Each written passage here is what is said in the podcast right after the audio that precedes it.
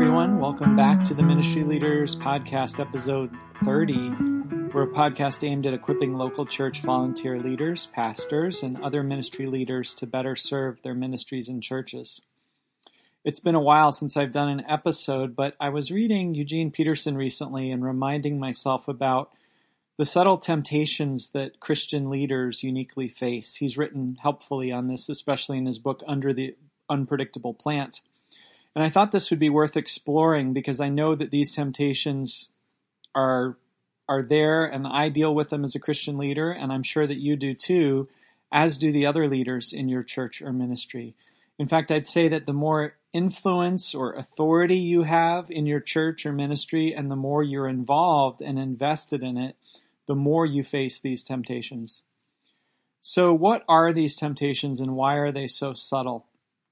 Well, let me first answer this by uh, just saying that there's nothing new under the sun. All human beings have been facing the same temptations in one way or another for as long as humans have been around, and Christian leaders aren't exempt at all from this.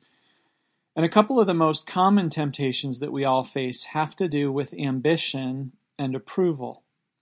Ambition is about the corrupting nature of power. It leads to pride self importance and ultimately to elevating ourselves at the expense of other people. And this is the very opposite of Jesus' charge to us that we be servant leaders, that in his kingdom the least are the greatest of all, right? Approval, meanwhile, is about finding our worth in how other people feel about us, chasing their approval, their acclaim, rather than chasing what's right.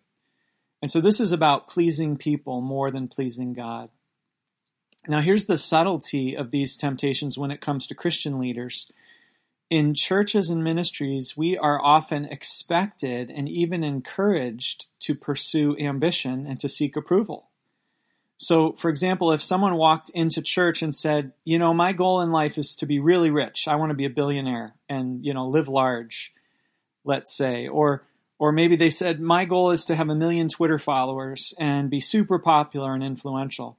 Well, we might sort of question what their motivation was and whether they were being driven by godly motives or worldly motives. But now let's say your church's leadership says, you know, we have a vision for our church to double in size in the next three years, or to reach a thousand more people on social media, or with our sermons, or whatever.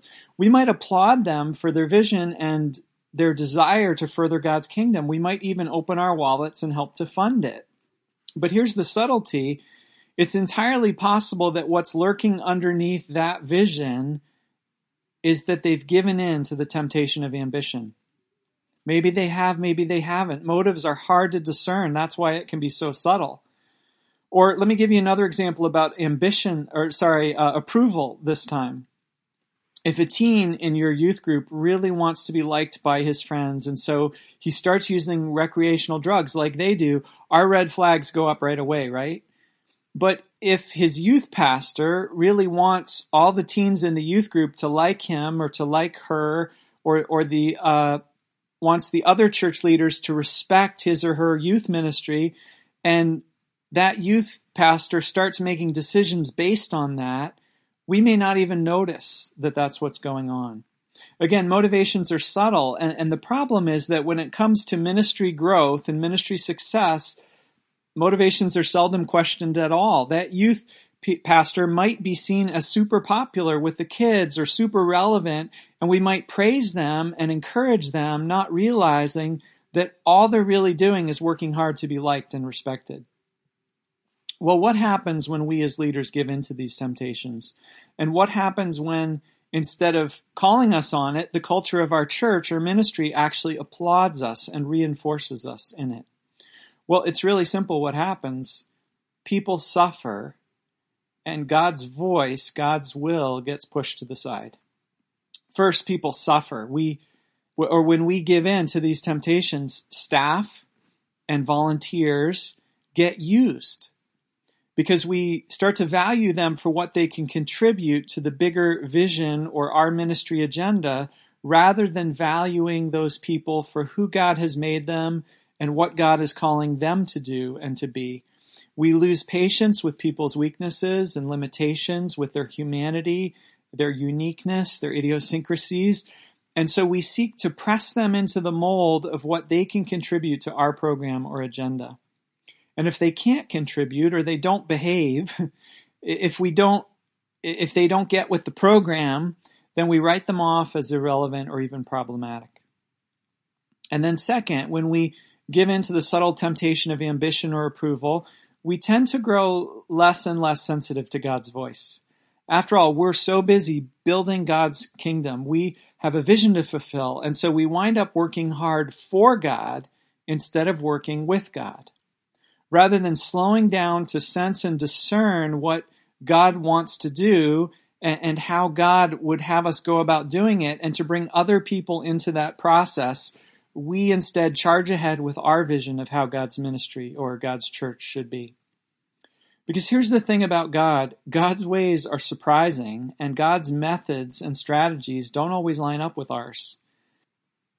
Let me ask you if you were in Jesus' shoes, would you have thought to do or to go about ministry the way that he did? The way he answered people's questions with other questions that left them more baffled? The way he hung out with sinners and tax collectors and poor people? The way he left town just when his popularity had grown there? the way he turned people away who wanted to follow him by raising the bar of commitment higher on them. Yet Jesus said he was only doing what he saw God doing. His ways were surprising and not always obvious because he was constantly tuned in to his relationship with his Father and to the Father's guidance. His Father who, who saw things that, that Jesus, in his human nature, of course, he had a divine nature as well, but that in his human nature, on a human level, he couldn't see. And so Jesus was was tuned into his father's guidance rather than just strategically and efficiently pursuing his own vision from a human perspective. So that's the first thing I want to say about the temptations that Christian leaders face and why they're subtle because Christian leaders face the same temptations everyone else does, but uniquely we're often encouraged and rewarded when we give in to them. And if we can gather a bigger crowd or build a bigger ministry, everyone claps and respects us for it, even if it really has more to do with our own ambition or desire for approval rather than our heart for God. There's another temptation that I want to talk about as well, but I think this is a good place to end this episode. I think this will be a two parter. So look for that coming soon in episode 31. Thanks for joining us again for the Ministry Leaders Podcast. If you find this podcast valuable, please share it with somebody. You can also help spread the word by subscribing to the podcast or leaving us a rating and a review. Bye for now.